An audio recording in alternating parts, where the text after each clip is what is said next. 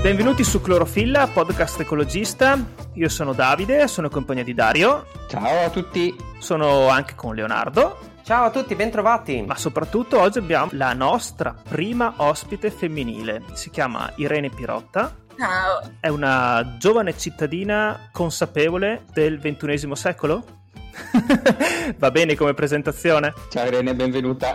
Prima ospite donna, benvenuta Irene. Ciao. Davide mi ha incaricato di spezzare questa cortina di cringe e spero che tu mi, mi aiuterai appunto Irene, partendo da un articolo, quale magari potremmo utilizzare per rompere il ghiaccio, che è stato pubblicato su Wired circa due settimane fa, nel quale si menzionano quattro città italiane che a differenza della maggior parte delle, delle, altre città non hanno tagliato i progetti di economia sostenibile.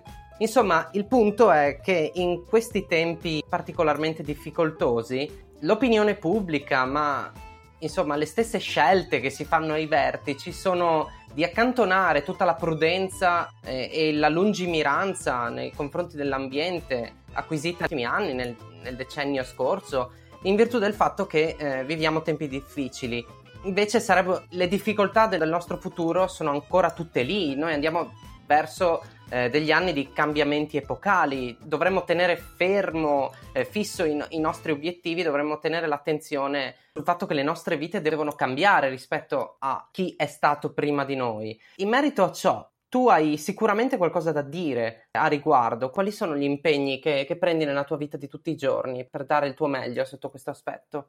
Beh, io ho iniziato questo cammino ecologista grazie a una città che mi ha accolto ormai otto anni fa, che è Pordenone che è anche una, delle città più, più ricicloni d'Italia e devo ringraziarla perché non ero così attenta a, ad alcuni comportamenti che oggi mantengo. Quindi ho iniziato grazie al contributo di, di Pordenone per i pannolini lavabili, quindi ho imparato l'importanza di riusare più che riciclare ho imparato l'importanza di utilizzare l'acqua del rubinetto per ridurre quindi l'impatto della plastica all'interno delle nostre vite e poi mi sono convertita a questo mondo dell'agricoltura perché è il primo passo per essere primo protagonista delle scelte del mio giardino, ecco. Quindi io avevo una formazione accademica completamente diversa e in questo passaggio di consapevolezza ambientale c'è stato anche questo passaggio per cui mi sono convertita al mondo dell'agricoltura. Un peccato venire a sapere dei tagli alle politiche di sostegno, ai comportamenti virtuosi sostenibili. Dopo questi quattro mesi con, vissuti all'insegna del coronavirus si sperava che avessimo imparato qualcosa, una lezione sul fatto che eh, questo mondo sta andando troppo veloce e l'uomo deve essere più attento a ridimensionare i propri comportamenti, ma a quanto pare non basta se tagliamo dove dobbiamo favorire le politiche e poi abbiamo anche alcuni comportamenti contrari come l'aumento della spazzatura sulle mascherine. Beh, in realtà questi argomenti, quest- questa attenzione per tutte le problematiche legate al cambiamento climatico sono veramente diventate trend solamente con i Fridays for Future degli scorsi anni, quindi nell'epoca prima del coronavirus, sì, sì. e in particolare con Greta Thunberg e eh, la conferenza ONU sul clima di settembre 2019. Eh, se uno va a cercare su Google l'andamento delle ricerche su cambiamento climatico, riscaldamento globale, effetto serra, è possibile trovarsi di fronte a un grafico che evidenzia come questi termini chiave siano stati ricercati gradualmente nel corso dello scorso decennio, eh, quindi ci sia stato un incremento dell'attenzione pubblica a eh, queste tematiche e poi con difficoltà attuali appunto eh, questa attenzione sia tutto ad un tratto precipitata a picco proprio perché le difficoltà eh, sono state altre. Mentre naturalmente, come introducevo all'inizio della puntata, uno dovrebbe mantenere il focus su questa situazione. Hai trovato degli obiettivi o comunque hai scoperto delle nuove cose nell'agricoltura? Particolare, eh, a cosa ti riferisci? Quello che l'agricoltura è spesso e volentieri parliamo di biologico, ma non sappiamo cosa c'è dietro. Io pochissima terra e una delle scelte che ho fatto eh, in questi anni è quella di impiantare per esempio un vigneto sostenibile. Io ho scelto, ho impiantato una nuova varietà di varietà sperimentale della regione Friuli Venezia Giulia che è una varietà nata proprio per ridurre drasticamente eh, i trattamenti sui vigneti, che sapete che sono una delle principali colture ad alto rendimento economico, ma anche ad alto impatto proprio sostenibile per quanto riguarda i trattamenti. Quindi, oltre al biologico, io credo anche nella, nell'importanza che la ricerca ves, rivesta nel, contro le malattie, perché d'altronde se una pianta si ammala, è una delle cioè la scienza aiuta anche a monitorare. Poi ci sono pratiche virtuose come la pacciamatura con la paglia che sto sperimentando. Di cosa si tratta? Ha un nome altisonante. Eh, la, la pacciamatura? sì. Spesso vediamo, i, per esempio, sui piccoli orti il fatto che eh, ci piace vedere l'orto pulito, mm, quindi dalle erbacce. Coprire invece il terreno, in particolare con la paglia, permette di ridurre l'evaporazione dell'acqua acqua e oltre al fatto che le erbe, non, cioè con la copertura del suolo si favorisce un'interazione tra le varie parti e tra le varie piante, quindi si crea una, un rapporto di, di, amicizia fra le piante e di scambio di elementi nutritivi tra una e l'altra e si uh-huh. cerca di mantenere un equilibrio tra le piante. Quindi il principio della copertura della, del suolo con la paglia serve appunto a ridurre le infestanti e a ridurre la, la, l'evaporazione dell'acqua e quindi hai bisogno anche di irrigare. Io, io ho una domanda su questo, su questo punto, se posso. Certo. Che, mm, che, allora io due anni fa, tre, non mi ricordo, siamo, siamo andati con degli amici a un, a un, a un incontro all'ARPA all'ARPA FVG e c'era un incontro sul, sul, cambiamento climatico e sugli effetti che avrà sulla regione nei prossimi 20, 30, 40, 50 anni.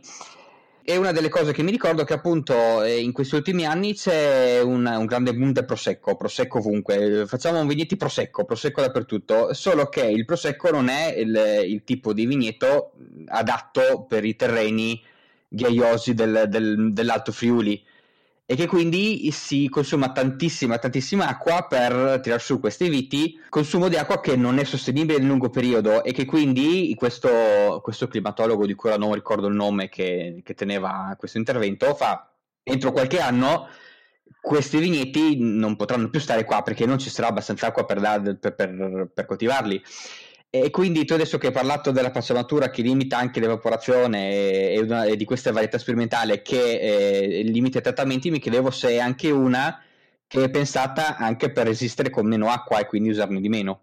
La necessità di acqua dipende molto dalle piante. L'uva bianca ha un'esigenza diversa di acqua rispetto a un rosso.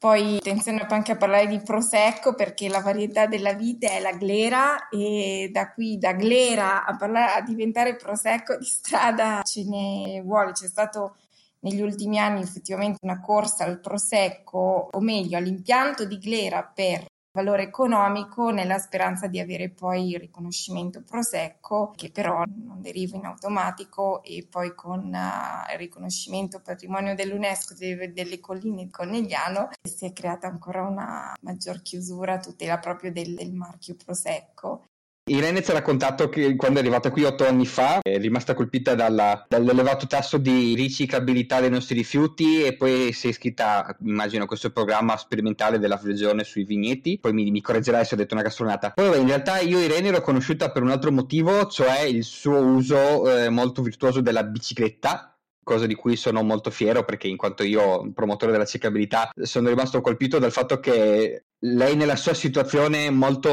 ai tempi peculiare che dopo ci racconterà. Usa la bicicletta. Vuoi, vuoi raccontarci un pochino la tua situazione e come ti ci comporti, Irene. Eh, io sono innamorata della bici da quando ho... Che bello, quando sento queste parole mi commuovo. Scusa, continua. da quando ho 15 anni, poi ho girato tanto in alcune città italiane dove ho dovuto accantonarla, tra cui se avete in mente Roma non è c- esattamente una eh, città. perché va a Colli Roma, no? Cioè è un casino. Ce ne sono almeno No, sette. non è solo per, uh, per i colli, è so- anche per le buche, per le strade e I quando cinghiali. sono nata qua in Friuli era necessario avere una bicicletta. Poi io mi sono trasferita qua a Porcia da due anni e ho continuato ad usarle ancora di più eh, perché avendo le ultime due bambine di tre anni e cinque anni in bicicletta me le sono messe nel famoso rimorchio. E da poco più di un mese sono passata a una bici elettrica, questo perché con il lockdown siamo rimasti tanto a casa e le mie figlie si muovevano poco, quindi ho scelto di fare un'altra scelta per cui ridurre drasticamente l'uso della macchina e potenziare anche la nostra vita ciclabile. E il passaggio alla bici elettrica mi permette di avere quindi un mezzo competitivo sulle distanze che percorro quotidianamente con i miei figli, caricarli come se fosse un taxi e metterci la spesa e avere un impatto ambientale pari a zero, perché questo è il bello del Che bello, quindi, quindi la, la tua, la tua vita quotidiana più o meno riesci a farla quasi tutta in bicicletta, Sì, i, sì. tuoi, i tuoi spostamenti. Che bello, quando lo dico io mi dicono sempre che sono un estremista, invece quando, mi quando lo sento dire da qualcuno che è fuori da, da ogni, da ogni sospetto, No, ovviamente però dipende da come è organizzata la vita di una persona. Poi ovviamente stanno le, le scelte virtuose, eh, ma se uno ha la fortuna di lavorare eh, relativamente vicino a casa, cosa che è anche la mia fortuna ad esempio, allora sì, naturalmente sarà anche più incentivato a utilizzare la bici. Per... Se uno deve prendere l'autostrada per recarsi al lavoro, ovviamente... Lì è un altro tema, appunto. Cioè, io parlo di distanze che solitamente io copro in bicicletta, eh, Porcia, Pordenone, fino a Bruniera. Insomma, Certo. alla fine il tempo di percorrenza della bicicletta con una bici elettrica, poi in particolare, mi si allunga di 10 minuti rispetto alla macchina. E non hai neanche il fastidio del parcheggio al solito. Esatto, esatto. E, e con, queste- con questi tempi si è effettivamente competitivi e oltre al fatto che potete risparmiare sul costo della palestra. Certamente. Io ho mia figlia di 15 anni che dal lockdown fino ad adesso tutta la sua attività sociale che ha sostenuto a Pordenone è sempre in bicicletta. Io i mezzi pubblici evitali in questo momento, non ho il tempo e le risorse di occuparmi della tua logistica, quindi se vuoi avere la tua vita sociale su Pordenone vai in bicicletta. Certo, ma è anche un'assegnazione di responsabilità per un bambino o un ragazzino, quello di poter avere un mezzo proprio, è anche autonomia per lui, un mezzo proprio e insomma c'è anche una certa responsabilità perché bisogna sapere Sì, sì. il minimo destreggiarsi per strada. No, io vedo anche con la mia bambina più piccola di 5 anni che ha iniziato in questi mesi a pedalare senza rotelle.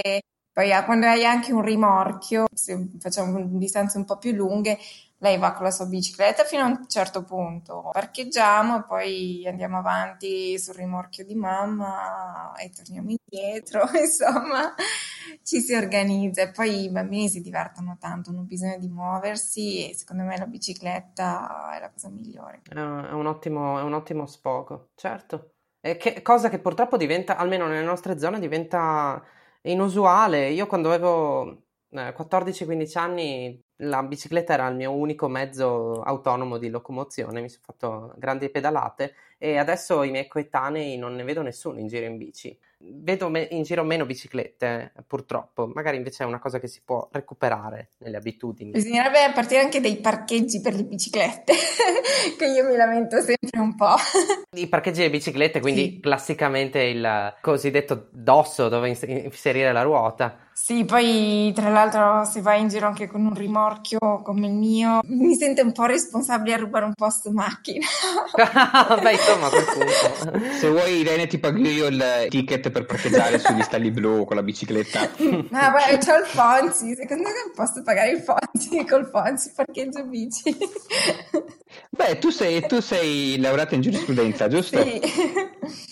E allora, eh, le- nei- nei- negli stalli blu dove c'è la sosta, de- de- la sosta a pagamento, la sosta è per le automobili o per i veicoli? Quindi potrei mettere la mia bicicletta se io pago il ticket. Possiamo, possiamo, se espongo il ticket, forse. Però sai che il Fonzi non ha, dovrebbe leggere anche la targa. Eh, non so. E in quanto a copertura di eh, piste ciclabili, tu pensi che si possa fare ancora tanto? Eh, le nostre zone sono relativamente fortunate oppure... Guarda, sono, sono, la nostra zona è una zona relativamente fortunata, nel senso che io vedo si può arrivare da Porcia a Pordenone con un una buona copertura di, di ciclabile, ci sono alcuni punti ancora molto critici. La qualità anche del, del manto stradale sulle ciclabili a volte non è eccellente. Il tema è legato al fatto che se si comincia a pensare alla ciclabile come proprio un'infrastruttura di servizio di mobilità, forse è un po' più facile creare dei percorsi oltre a, allo standard proprio per incentivare l'utilizzo della bici. Esatto. Poi guarda, io abito in... E quando piove? Quando piove, se piove tanto e bisogna fermarsi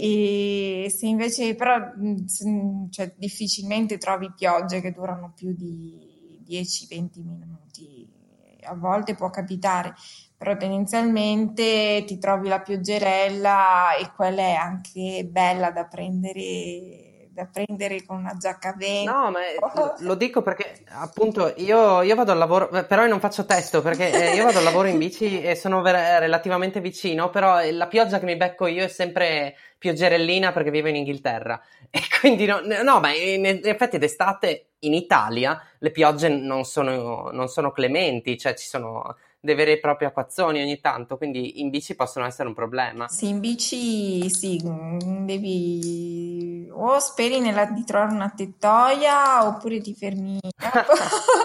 È un po', ci ecco. insegna un po' a rallentare e a consultare un po' meglio le previsioni del meteo. Poi vabbè, io devo essere, dico, avendo anche il rimorchio per i bambini, che solitamente la pioggia è quello che dice a una madre, devi coprire i tuoi figli, tiro giù la cappotta, io mi bagno e poi mi asciugo. per questo c'ho anche un taglio cortissimo, così non mi, non mi si rovina la piega. Il, car- il, carrellino, il, carrellino, l'ho avuto anch'io per diversi anni, eh, quasi, quasi uguale a quello che Irene, perché l'ho visto in fotografia ed è, ed è stata una, una, conquista fantastica perché potevo portare mio, mio figlio all'asilo, quella volta andava ancora al nido con qualsiasi tempo potevo portarlo lì con la pioggia e lui arrivava perfettamente asciutto a, a scuola e ero contentissimo. Dopo, dopo, il carrino è arrivata anche la bicicletta cargo che è stato un ulteriore, un ulteriore passaggio, un ulteriore salto di qualità. Chissà se anche Rene lo farà. Quando vuoi Rene ti faccio provare la bicicletta cargo. Poi eh, prima da, eh, Leonardo dicevi com'è la situazione qui, tu devi, non so, tu forse non conosci che mh, mm, FIAB si è inventata la, mm, l'iniziativa Comuni Ciclabili che praticamente e così come c'è la, la, la bandiera blu che, che, indica la qualità del mare nelle località balneari, FIAB si è inventata questa iniziativa aspetta, che ti indica... Aspetta, che cos'è FIAB? Un momento. Giusto, hai ragione. Eh, FIAB non è la brutta copia di Fiat, ma è la Federazione Italiana Ambiente e Bicicletta. e FIAB si è inventata appunto questo indicatore eh, che indica il grado di, ciclabilità dei, dei vari comuni italiani aderenti e ci sono, sono presi in considerazione vari parametri, primo fra tutti l'estensione della rete ciclabile, ma poi anche le, le varie politiche, le, le, le iniziative di promozione, la presenza o meno di servizi dedicati ai ciclisti. Insomma, su un massimo di 5 eh, fac- faccine sorridenti, bike smile si chiamano, perché è, un, è, una bicicletta che fa gli occhi con il sorriso sotto, eh, Pordenone ne ha 4, Porcia ne ha, non mi ricordo se 2 o 3, 2 mi sembra. Ha da lavorarci. Insomma sì, cioè come appunto, però appunto queste, i 5 bike smile sono tarati sulla, sul, sull'Italia relativamente all'Italia, Pordenone dintorni come cecabilità non è messa malissimo. Poi, se la confrontiamo con eh, altre realtà, eh, vinci facile Copenaghen, eh, impallidisce. Però dai. No, ma in Italia Ferrara, no? Delle biciclette mm, la città. Sì, sì, ma ce la giochiamo bene comunque anche con Ferrara. Poi. Chiaro. Abbiamo molta strada da fare. E ti volevo chiedere, Irene, praticamente voi siete, siete molto impegnati su, sull'agricoltura, sulla raccolta differenziata, sui pannolini, ci raccontavi prima sulle biciclette, sulla mobilità. In famiglia hai, hai dovuto imporre in qualche modo queste tue scelte o sono venute naturali a, a tutti i membri della famiglia? Come hai comunicato? Mio marito, per esempio, è sempre stato contrario ai pannolini lavabili. Il compromesso che abbiamo avuto è io usavo i lavabili e lui usava quello che, che lo faceva stare meglio. È un tema, secondo me, anche di forma mentis e di età. Eh, cioè, mio marito ha, è del 65, io dell'85, quindi io sono cresciuta e sono la raccolta differenziata, cioè io faccio la raccolta differenziata credo dalla seconda elementare, quindi sono due generazioni un po' diverse e quindi mio marito mi diceva ma scusa il progresso era il pannolino dai getta e tu mi torni a, alle pezze di stoffa. Tra l'altro, siamo tornati indietro. Ho pezze di stoffa che mi ha regalato mia suocera del 65 che ho utilizzato come inserti per i pannolini lavabili delle mie figlie e della serie cosa può fare il riuso e non il riciclo. se dopo 30 anni, 40 sono ancora dei validi elementi. E no, invece sull'acqua potabile, quindi sull'utilizzo della, dell'acqua da rubinetto, è stata una scelta condivisa, nata anche dall'informazione. Io e mio marito eravamo abbonati ad altro consumo, dove un po' di anni fa, quindi sto parlando di quasi dieci anni fa, aveva fatto una campagna di sensibilizzazione sulla qualità dell'acqua potabile rispetto all'acqua in bottiglia. Il tema è che ehm, anche lì io sono cresciuta in una io vengo sono originaria della Lombardia ricordo queste campagne degli anni 90 dove si vietava di bere l'acqua perché del rubinetto perché era inquinata e questa forma mentis ci è rimasta e non è stato facile passare all'acqua del rubinetto ma dopo che leggi dopo che ti documenti dopo che fai fare le analisi dei tuoi rubinetti, dopo che sai, ti informi che per legge l'acqua del rubinetto è potabile, che ci sono degli accorgimenti per, come quella di far passare l'acqua del rubinetto nelle bottiglie di vetro in frigorifero per uh, decantare l'acqua e quindi togliergli alcuni odori che prende dalla, da quando esce dal rubinetto, capisci che in realtà sono veramente piccoli gesti che ti aiutano a, a, cambiare, anche perché noi siamo una famiglia di fatto di sette persone. Se beviamo almeno tre bottiglie di acqua ai pasti, immaginate quante bottiglie di plastica dovremmo consumare al giorno se non alla settimana, al mese, all'anno. E a volte basterebbe che ognuno contasse quanto consuma in proprio, moltiplicare quello per 10% per, per la nostra popolazione per capire quanto impatto ognuno di noi ha sull'ambiente. E l'acqua frizzante? no, vabbè, ci sono anche gasatori in commercio, io effettivamente ne utilizzo uno e sono, sono una bomba siamo molto per l'acqua naturale, quindi per l'acqua frizzante a volte vado alle fontanelle secche. Certo, ci sono anche queste validissime iniziative. Esatto. Io ho sempre bevuto, da che sono al mondo, ho sempre bevuto l'acqua del, dell'acquedotto, sia quando vivevo con i miei, sia quando ho comprato casa io. E ogni tanto vai a fare la spesa e ti trovi la gente con due carrelli, uno con il resto della spesa e uno pieno di, di bottiglie acqua. di acqua. Io solo per quella cosa lì mi passa la voglia di comprare l'acqua in minerale in bottiglia naturale o gasata che sia. Io sono scioccato da certe scene. No, il tema è legato anche al fatto che eh, purtroppo l'acqua del rubinetto la puoi bere se ha un aggancio dell'acquedotto. E per esempio qui a Porcia non tutte le abitazioni hanno un aggancio all'acquedotto, ma hanno proprio i pozzi. E quando hai una gestione dell'acqua del pozzo, però lì è un tema anche che le amministrazioni potrebbero lavorare per favorire gli incentivi all'acquedotto. Ancor più che a Porcia mi viene in mente che molti paesi del sud Italia potrebbero avere questa situazione qua. Guarda, io ho mia suocera pugliese e ha avuto l'aggancio all'acquedotto l'anno scorso. Cioè, per me una, era una cosa praticamente scontata l'acquedotto e non è così perché abbiamo di fatto due Italie e due velocità su alcune cose. Da altri incontri cui partecipavo, sempre con ARPA, sempre con uh, gestori acqu- delle, re- delle, varie reti di acquedotti del Friuli, che è quasi una questione campanilistica, cioè ci sono famiglie, scuole o comuni interi che a volte non vogliono o, o cercano di, di, ostacolare l'aggancio alla rete dell'acquedotto pubblica perché hanno il loro pozzo, quella è la loro acqua, quasi un, vanto per loro avere la loro acqua, poi chi se ne frega se è inquinata, se non, se non la controlli, se... Non lo so, cosa che, non, che non, non, riesco mai a spiegarmi neanche questa. Qual è il principale svantaggio dei, dei pannolini lavabili? Un, un, detrattore dei pannolini lavabili potrebbe dire che appunto non sono, non sono igienici, eh, ma è una cosa che si riesce facilmente a ovviare, è solo un un, sì, un'impressione? È un'impressione, anche se uno ha in mente che cosa significa avere un bambino da appena nato fino ai un anno di vita sa quanto in ogni caso sporchi. E quante volte, cioè in realtà ci sono, cioè, nel pannolino lavabile ci sono questi accorgimenti di questi veletti salva pupù che sono in cellulosa e che possono essere messi in pannolino proprio per evitare, per togliere il grosso, eh. però poi tutto si lava a 60 gradi, 40 e hanno anche pochissimo bisogno di detersivo perché il detersivo è una cosa che irrita la pelle, quindi anche il tema e hai una maggior consapevolezza sui prodotti anche dell'igiene che utilizzi e quindi anche sulla qualità dei materiali perché un pannolino può essere fatto in tanti modi e la qualità dei, dei materiali poi lo vedi anche sulle prestazioni eh, del, del pannolino stesso in capacità interni di asserbenza, asciugatura.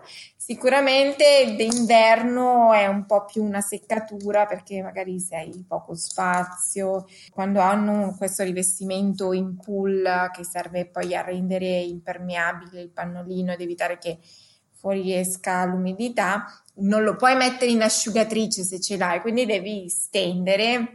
Di, di ottimizzare il ciclo di, di, asciugatura. Dico sempre, un pannolino lavabile in più sono 10 pannolini usa e getta in meno, un guadagno. Sono, piccoli, sono i piccoli gesti che, che, contribuiscono a cambiare le cose.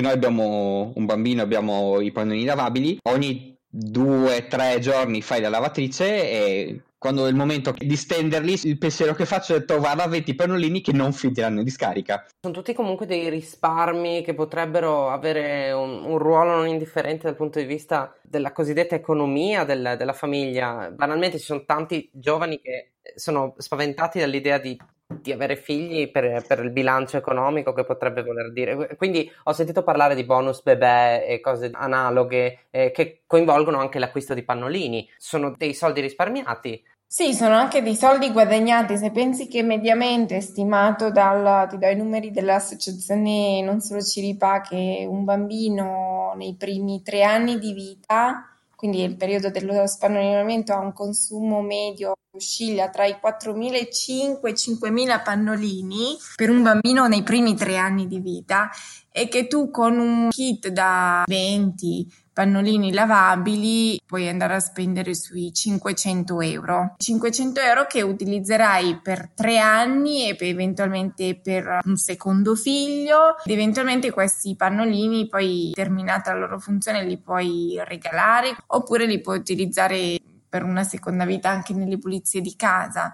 Contributi solitamente sui pannolini lavabili si aggirano intorno ai 100, sui 100 euro mediamente, quindi è sempre un risparmio sul lungo periodo. Avendo quattro figli, credi nell'educazione ambientale? Nelle scuole si fa già qualcosa oppure c'è un, atte- un atteggiamento che si potrebbe migliorare? da quello che percepisci. La scuola è sempre una parte importante nell'educazione. Io mh, mm, credo che più che le scuole la prima educazione arrivi dalle famiglie e da quello che le amministrazioni intorno, quindi i comuni, le province le regioni trasmettono come valori ambientali. Cioè io ho viaggiato, ho vissuto in 3-4 regioni diverse e a seconda della regione in cui vivi la sensibilità ambientale è diversa, cambia. Uno dei, degli elementi che si potrebbe partire nelle scuole, per esempio, è quello di evitare che ci siano, per esempio, i distributori delle bottiglie dell'acqua in plastica e favorire magari l'utilizzo delle borracce o se proprio uno ha dei preconcetti sull'acqua del rubinetto, favorire l'inserimento dei distributori, dei miscelatori di acqua, quindi dove posso andarmi a prendere l'acqua liscia, l'acqua calda, l'acqua frizzante e riempire quindi la mia borraccia. Il tema delle borracce è importante, cioè i miei figli vanno a scuola tutti con una borraccia, quindi sono abituati anche a prendersi l'acqua dal rubinetto, proprio anche una questione che dobbiamo educare al fatto che l'acqua potabile del rubinetto è bevibile. Io ho, in questo momento ho mio figlio in un, in un campo estivo, plastic free, dove era nel materiale richiesto era una, di portarsi una borraccia termica, perché giustamente siamo in estate, e dove lui ogni giorno ha un dispenser dove può andarsi a scegliere quale acqua liscia o frizzante o fredda a riempirsi la borraccia. Quindi ci sono delle iniziative eh, di questo tipo, ma esatto. eh, dal punto di vista educativo invece, in famiglia sentono questa come una necessità da... Eh, cioè l'adozione di tutta una serie di comportamenti virtuosi viene, verrà loro ormai più o meno automatica, ma eh, a scuola questa cosa è ribadita? La vedono negli altri bambini o si sentono speciali per questa no, cosa? No, anche perché ormai la borraccia diventa una, quasi una cosa, un must da, da avere. Poi a, a, livello scolastico vedi sempre l'attenzione al riciclaggio, che è una cosa che viene fatta a scuola, vedi anche, cioè io ho mia figlia al nido o, e alla materna e anche loro sono abituati mamma questo dove lo butto? Nella carta, nella plastica? Quello è un altro tema che magari potrebbe essere spostato nelle scuole è il fatto che gli asili comunali, cioè i comuni che forniscono gli incentivi ai pannolini lavabili, poi ti trovi il nido comunale che non accetta i pannolini lavabili. E l'altro tema è che magari anche nelle scuole di evitare le posate usa e getta, ormai dovremmo essere un po' più sensibili a questo tema. C'è qualcos'altro Irene che vuoi che ci tieni a raccontare? O... Una cosa che butto sempre lì è la mia campagna per l'abolizione dei palloncini ad elio, perché sempre sull'impatto della plastica, tante feste, tante occasioni, lasciamo volare i palloncini o le lanterne nei nostri cieli e poi quelle cadono, esatto. E poi da qualche parte devono tornare a cadere, no? La, la sensibilità di dove va a finire quel palloncino, ecco. Io sono più per gli aquiloni e meno per i palloncini, ecco. Hai qualche consiglio addirittura da, da proporci, Irene? Sì, La plastica nel piatto di Silvio Greco è un libricino piccolino eh, dove si ha la percezione della storia, del perché è arrivata la plastica nella nostra vita quotidiana e come sta cambiando cambiando il nostro pianeta, soprattutto quella che non vediamo, tipo le microplastiche, che, perché pensiamo sempre che la plastica tanto si ricicla, siccome la plastica non è tutta uguale,